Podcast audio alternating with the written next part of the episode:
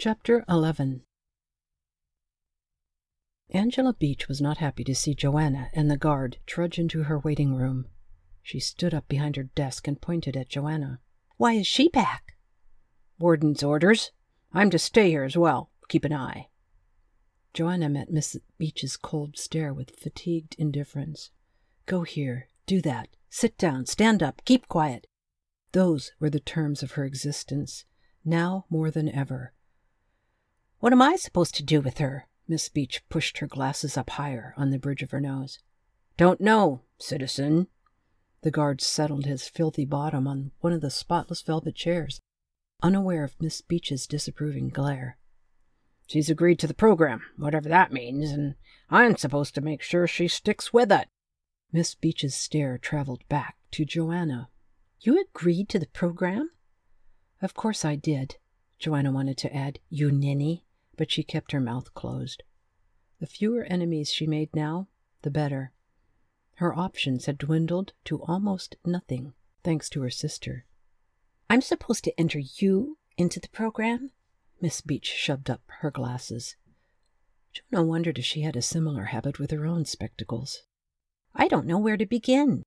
"Let me talk to Citizen Stone for starters." Miss Beach acted as if the request was the most irritating task she had ever been asked to carry out. She sighed, pinched her mouth together, and then marched from behind her desk. She gave Joanna's figure a scathing inspection. "He's in his office," she said. "He may have time for you. Please check. You might as well come with me." Miss Beach led her to the end of the hallway, rapped on the doctor's door, and stood listening for an answer. Then she swept open the door. "Citizen Wilder to see you, doctor." Gabriel looked up. His serious face broke into a smile, like parentheses taking flight. He stood up. His silver brocade vest glinted in the light. She'd never seen a finer garment in her life. "Citizen Wilder, how relieved I am to see you." "Likewise," Joanna replied. She tore her gaze off his luxurious clothing and was mesmerized anew by his boyish smile. There was something about his face that compelled her to stare at him, to discover each and every angle. It wasn't because he was attractive. He drew her eye because he possessed an unusual energy that fascinated and disturbed her. She was not the type to be swayed by a man's mere good looks. There had to be more to a man than a pleasing outward appearance. Much more. And she had never met a man that piqued her interest. Until now. He waved the air in front of his desk. "Come in." Joanna brushed past his assistant and walked to the chair. She ran a tongue over her dry lips. "Citizen Stone, I must ask that I be allowed to eat something soon, or I shall faint or be sick. I'm warning you." "Good God!" Gabriel came around his desk and cradled her elbow. "Didn't they feed you in the prison?" "Not a crumb." Gabriel turned to his assistant.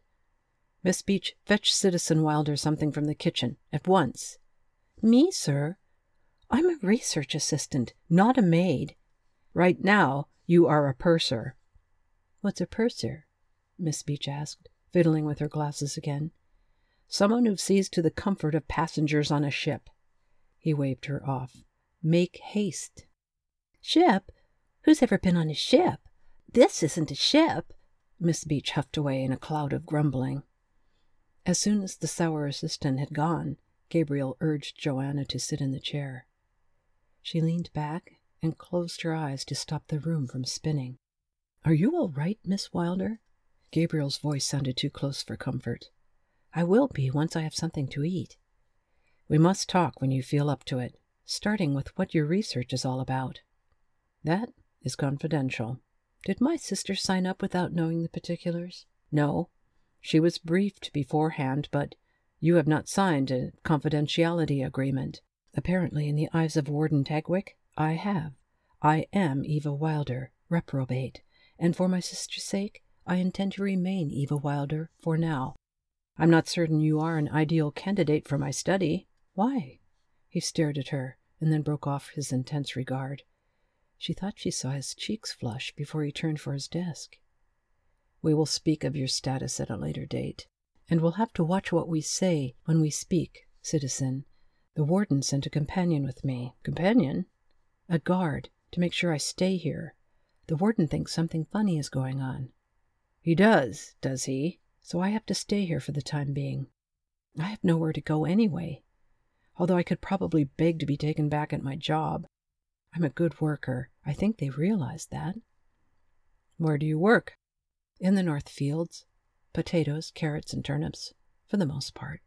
I'm a root vegetable kind of girl. His eyes clouded. You seem suited for much higher level work than that. Thank you, but young ladies like me often get passed over. I can't see why. His words sounded genuine. She glanced at him. He must be blind if he held her in high regard. Didn't he notice her weak eyes and unattractive spectacles, her shabby clothes and her ordinary face?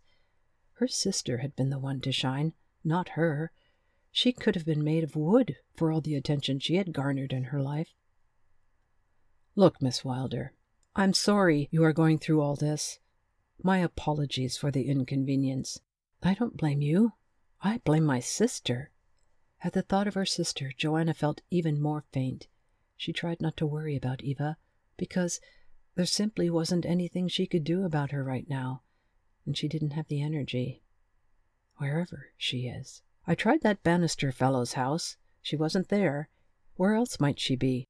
Joanna thought of the garden, but didn't say anything. The less Gabriel Stone knew about their hiding places, the better. Your rooftop garden? Ah, I did not think to look at the tower. He seemed to have read her mind. Joanna struggled to hide her surprise. Gabriel leaned against his desk. Shall I take you there? Not while the warden's shadow is hanging around. As to that, I will see to his relocation. How will you do that? I have friends in high places, shall we say?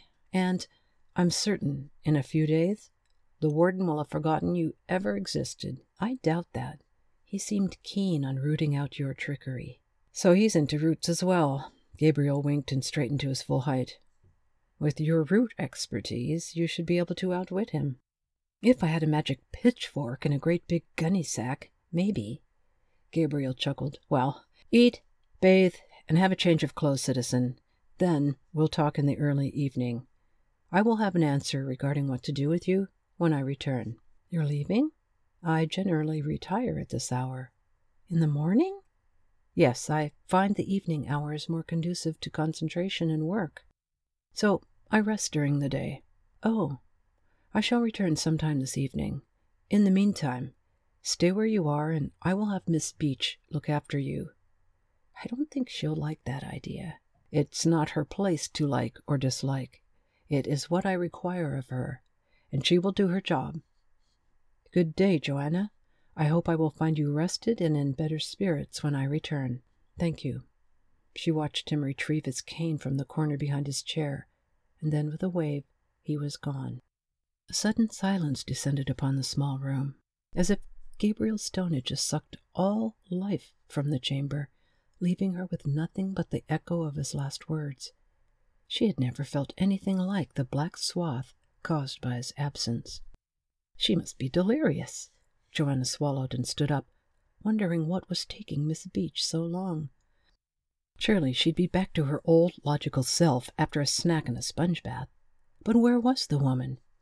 Joanna walked out of Gabriel's office in search of his assistant or food, whichever came first.